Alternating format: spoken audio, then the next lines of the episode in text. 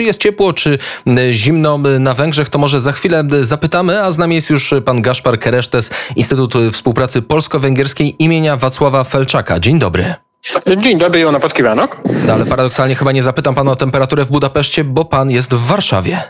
Tak jest, chociaż w Budapeszcie wiem akurat e, od e, znajomych, że w Budapeszcie jeszcze jest e, nawet gorsza pogoda niż tutaj było wczoraj.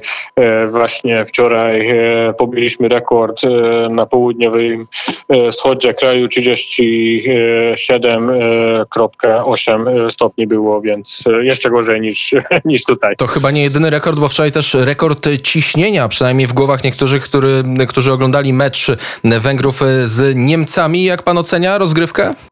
Y, wie pan, y, ja przed meczem y, powiedziałem znajomemu, że jeśli uda nam się chociaż jeden gol strzelać przeciwko Niemcom, to, to już będę zadowolony, ale no, wczorajszy mecz przerósł myślę, że wszelkie oczekiwania aż do, e, do e, ostatniej e, kwartału meczu nawet była, myślę, poważna szansa, że, że uda się nam pokonać nawet poprzednich mistrzów, więc jestem to, że zadowolony, to, to małe słowo.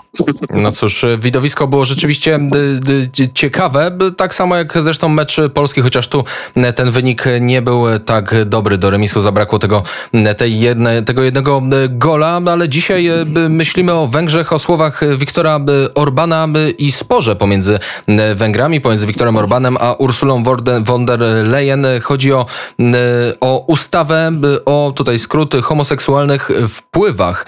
Szczyt Unii Europejskiej w cieniu sporu z Węgrami. Takie nagłówki widzimy choćby w Deutsche Welle. Chodzi o potencjalną dyskryminację homoseksualistów. Tak przynajmniej mówi Ursula von der Leyen. E, trochę tutaj e, należy e, uściślić. Ta ustawa została zaprezentowana w pierwszej jej wersji i zamysł oryginalny jest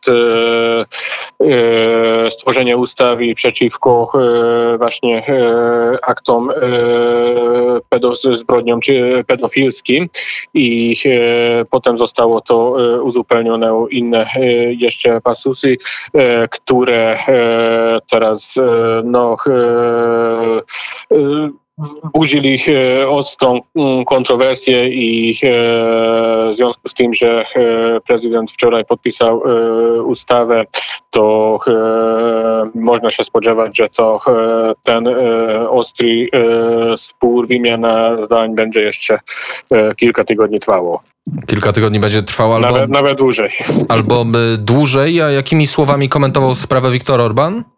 No, y, y, Ursula von der Leyen powiedziała, że, y, że coś w tym stylu, nie, nie, nie cytuję dokładnie, ale, ale że to jest haniebna ustawa, na to premier Węgier uważał za haniebne właśnie tą komentarz Ursuli von der Leyen, więc myślę, że ta dyskusja wpisuje się do do tej e, trwałej, dłużej e, debaty e, Węgier i zresztą też Polski o, o wartości europejskie, czy o wartości tam nasze rodzime i, i, i takie uważane przez Brukselę.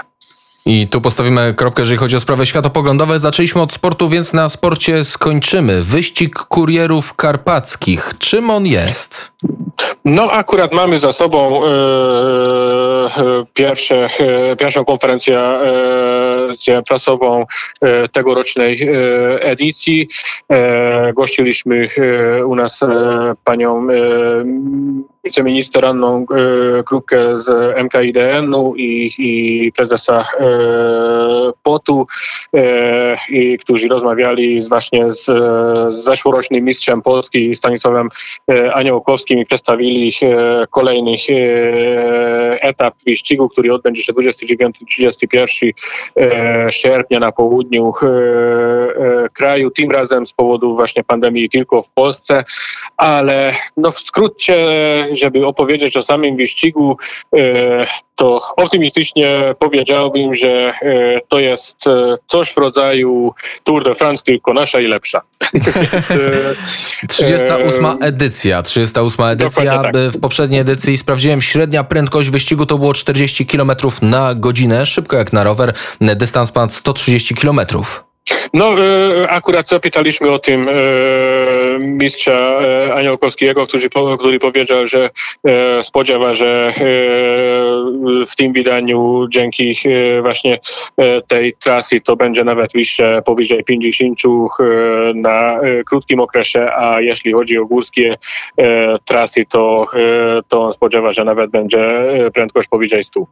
Trzymamy w takim razie kciuki i dziękujemy za naszą czwartkową rozmowę. Gaspar Keresz jest Instytut Współpracy Polsko-Węgierskiej imienia Wacława Felczaka był gościem Radia Wnet. Dziękuję i do usłyszenia. Dziękuję bardzo, do usłyszenia, do widzenia.